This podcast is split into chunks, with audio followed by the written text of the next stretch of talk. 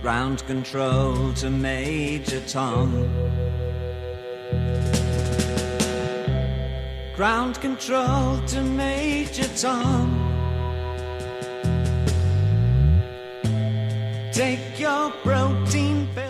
Questa canzone fu pubblicata nel 1969, un anno spaziale, anche se lo stesso David Bowie avrebbe dichiarato che non furono le missioni Apollo a ispirarlo, bensì la visione del film 2001 Odissea nello spazio, uscito un anno prima, nel 68. Ma al di là delle fonti di ispirazione e del vissuto personale dell'artista, questa è una canzone di forte impatto emotivo che ci porta nello spazio assieme al maggiore Tom e ci fa vivere le sue sensazioni come fossimo al posto suo e come fossimo al posto suo sentiamo anche quella immensa solitudine, così lontani dal nostro mondo di tutti i giorni. Viste dallo spazio le cose non appaiono più le stesse, la Terra è blu e malinconica.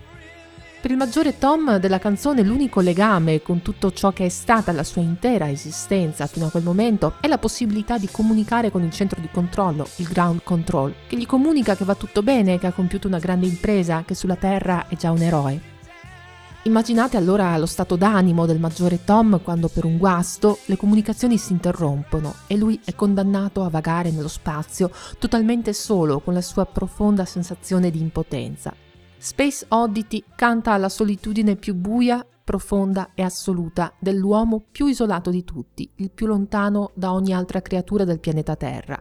Io, e credo molti altri, dedicherei questa canzone all'astronauta Michael Collins, forse il meno noto dei fantastici tre di Apollo 11. Se tutti conosciamo Neil Armstrong, primo uomo sulla Luna, e se abbiamo sentito nominare Buzz Aldrin, il secondo, il nome di Collins, quel terzo uomo, che pur essendo lì in missione sulla Luna non ci ha messo piede mai, ecco, questo nome tende a confondersi con gli altri tanti nomi di astronauti lunari. Eppure lui vegliava dall'alto sui compagni, solo in quella capsula che orbitava intorno alla Luna, in attesa che quelle interminabili 21 ore e mezza di missione passassero, in attesa che il modulo lunare decollasse, così da agganciarlo e portare finalmente tutti a casa. Ad ogni orbita intorno alla Luna, Collins viveva l'isolamento estremo per 48 minuti, il tempo necessario a sorvolare il lato lontano del nostro satellite, quello che da Terra non vediamo mai. Trovandosi dalla parte opposta della Luna, per quei 48 minuti Collins era l'uomo più lontano dal pianeta Terra e anche, a tutti gli effetti, il più solo e isolato. Le comunicazioni si interrompevano bruscamente ogni volta. Silenzio radio assoluto. Impossibile comunicare con Armstrong e Aldrin o con qualsiasi stazione sulla Terra. C'era la Luna intera di mezzo a bloccare i segnali qualsiasi cosa fosse successa in quei 48 minuti, Collins avrebbe dovuto contare solo su se stesso ogni volta. Collins tuttavia dichiarò che la sua preoccupazione più grande era un'altra. Temeva per i suoi compagni, temeva che qualcosa potesse andare storto durante la fase di rientro del modulo lunare e che non fosse possibile riagganciarlo. Se le cose fossero andate così, lui avrebbe dovuto comunque completare la missione e tornare sulla Terra, da solo. Questa solitudine, sì, sarebbe stata devastante. In quel caso eh, tutti avrebbero ricordato il nome di Michael Collins come quello dell'astronauta che ebbe la fortuna di non camminare sulla Luna. Il senso di solitudine non l'avrebbe abbandonato mai. Oggi, a 50 anni da quella grande avventura, si parla sempre più spesso di ripeterla. L'amministrazione Trump ha addirittura aggiunto fondi al budget della NASA per accelerare i tempi. Rivedremo gli astronauti sulla Luna già nel 2024?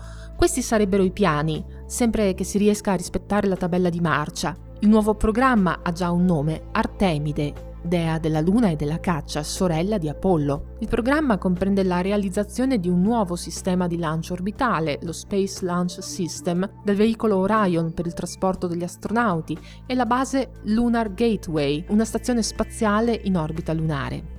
Tutto questo per tornare sulla Luna, ma non più per dimostrare di poterci arrivare, bensì di poterci restare e di poterne sfruttare le risorse. E siccome questa puntata parla di solitudine lunare, quale altro tipo di solitudine potranno vivere gli astronauti del futuro, coloro che arriveranno a soggiornare a lungo in una base costruita proprio sulla Luna? La possiamo immaginare grazie alla fantascienza.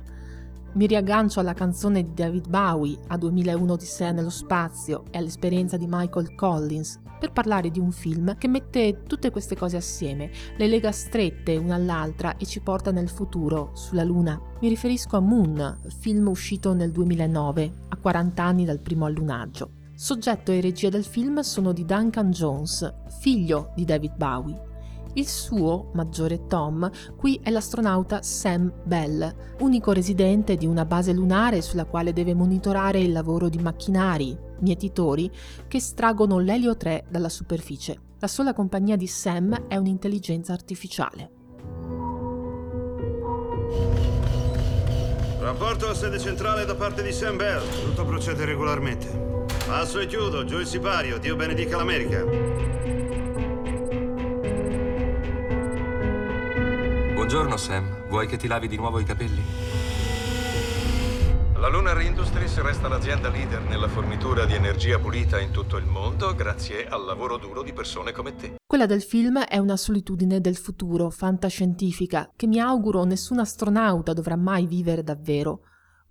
Non capisco che sta succedendo, sto perdendo la testa. Voglio andare a casa. Lo so. Una solitudine diversa da quella temporanea di passaggio vissuta da Michael Collins. Nel film Moon è lo stesso ambiente a rendere fortissima la sensazione di isolamento. Il cielo perennemente nero, il forte contrasto fra la luce e le ombre proiettate sul suolo. Il panorama lunare svolge egregiamente il proprio ruolo. La Luna è una frontiera estrema anche dal punto di vista emotivo. Lo è tuttora e lo sarà anche una volta che ci saremo tornati. Succederà nel 2024 o forse qualche anno più tardi, ma ci saranno altri esseri umani a raggiungerla e a raccontarci ciò che si prova. Io come sempre vi do appuntamento alla prossima puntata. Seguite Stelle TV anche su Facebook e su Instagram.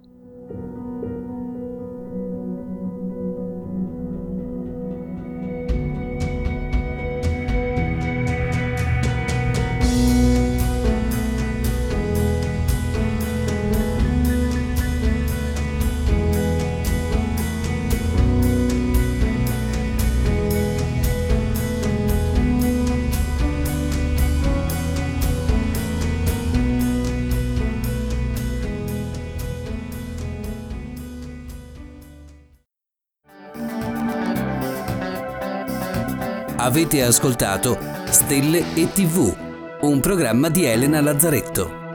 Novità e contatti su guardachecielo.it.